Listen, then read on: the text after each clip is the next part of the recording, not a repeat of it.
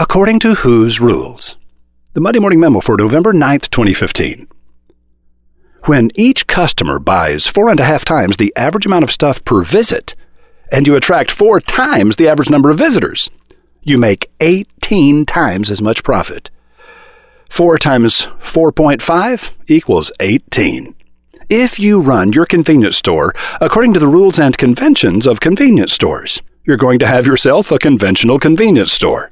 One. But if you run your convenience store according to the rules and conventions of a successful nightclub, four times as many people will stop to buy gas from you, and you'll sell four and a half times as much coffee, candy, cookies, and snacks to each visitor.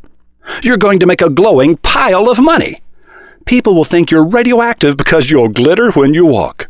Complete strangers will ask you for your autograph. Pretty women will throw their room keys onto the stage. Just ask my partner, Scott Frazier. He created that convenience store twelve years ago, and it's been pumping out profits like a Texas oil well ever since. His competitors tell him he's doing it wrong. Two. If you run a gym according to the rules and conventions of gyms, you're going to have yourself a conventional gym. But run that gym according to the rules of an exclusive country club, and boom, you glitter when you walk.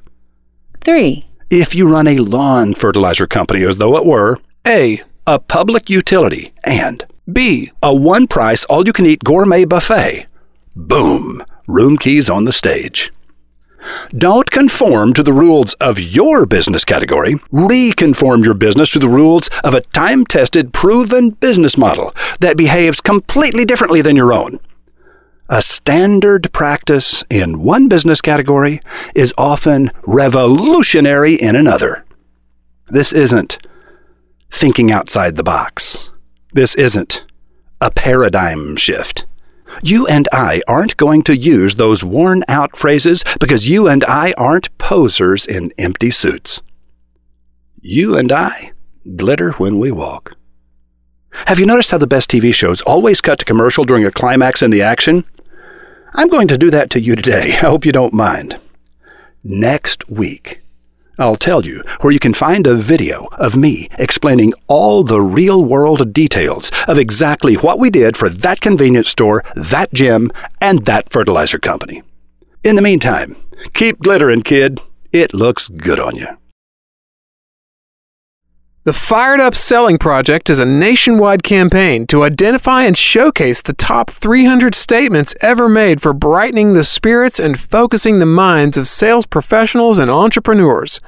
Would you like to be one of the judges who gets to decide which quotes make that list? Ray Bard, the owner of Bard Press, and the first ever chairman of the board of Wizard Academy, is inviting you to help him select the final three hundred quotes that will be published in twenty sixteen. Ray tells Rothbart all about it this week at Monday Morning Radio dot com. You'll really be glad you listened. And you can quote me on that. Indy Beagle.